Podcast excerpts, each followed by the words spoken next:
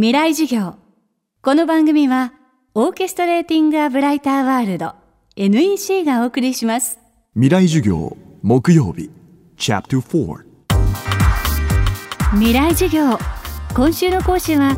株式会社コズモ代表取締役徳井直さん。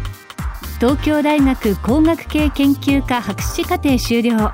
工学博士であり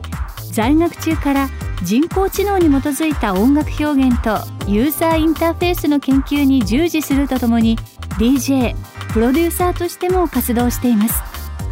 今年の3月には AI による表現に興味のあるクリエイターアーティスト研究者を主な対象とした人工知能と表現の今を伝えるポータルサイトを立ち上げました。未来事業4時間目。テーマはクリエイト with AI そもそもはすごい単純で自分がその毎日論文読んだりとか記事を読んだりとかしているものをただこう自分の中に留めとくのはもったいないなと。でこう自分のツイッターとかで発信しようかなとも思ったんですけどあまりにもそのマニアックというかなかなかその自分のツイッターのフォロワーに直接その毎日それを届けるっていうのもちょっとどうなのかなっていうふうに思って別のこうアウトプットの場所として何か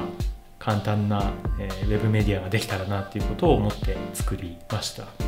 なんで自分がその日々接している AI と、まあ、クリエイティブ AI と表現に関するデモだったり研究だったり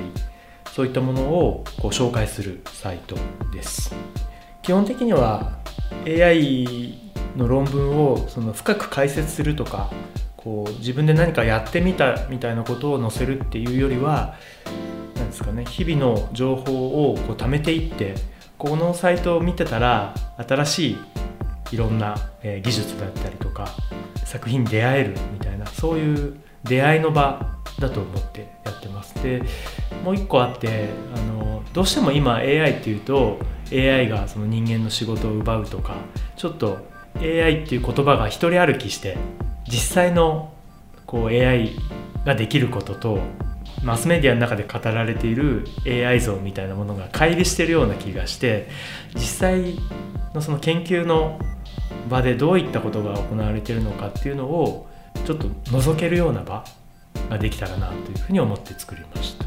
最近その論文が本当に面白くて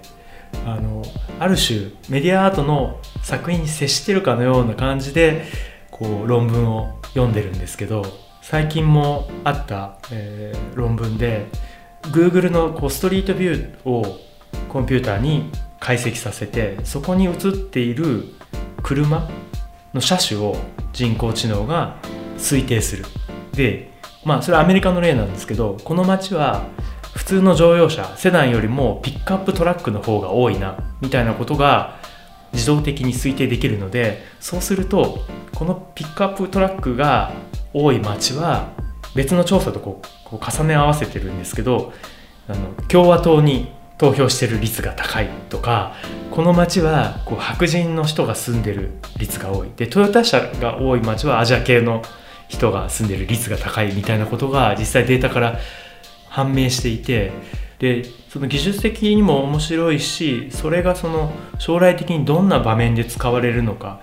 技術って何でもそうだと思うんですけど便利になる一方でその自分のプライバシーだったりとか変な方向に使われていく可能性も当然あるわけでそういった未来人工知能がどんなこの社会の中でどういう使われ方をしていくのかっていうのをなんとなく今研究として行われていることを流し見することでなんとなく想像できたりとかするといいなっていうそんなことを思ってこのサイトを作ってます。AI という言葉が一人歩きをしていることを懸念する徳井さん。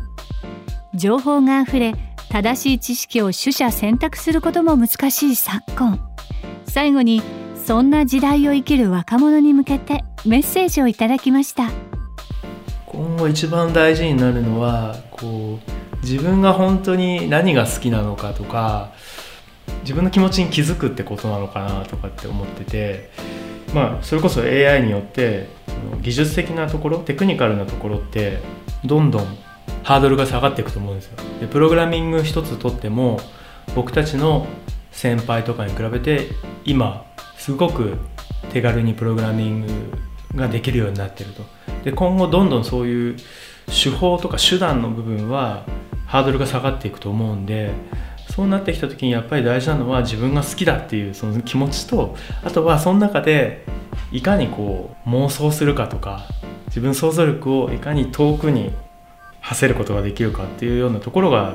大事になってくるのかなと思っていてどうしても今情報社会でこう SNS とかも発達していて何かっていうと共有共有っていうのが良しとされている社会ですけどもちろん共有することも大事なんだけど一方で自分一人のこう気持ちだったりとか自分一人で考える時間とか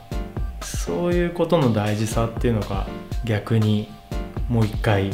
大事になっていくんじゃないかなっていう気はしますけどね。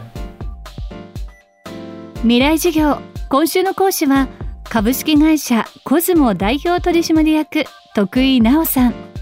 今日のテーマはクリエイト with AI でした。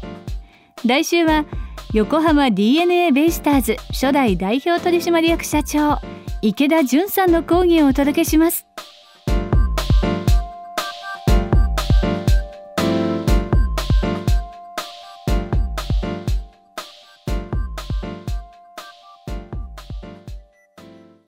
未来授業この番組はオーケストレーティング・ア・ブライター・ワールド NEC がお送りしました。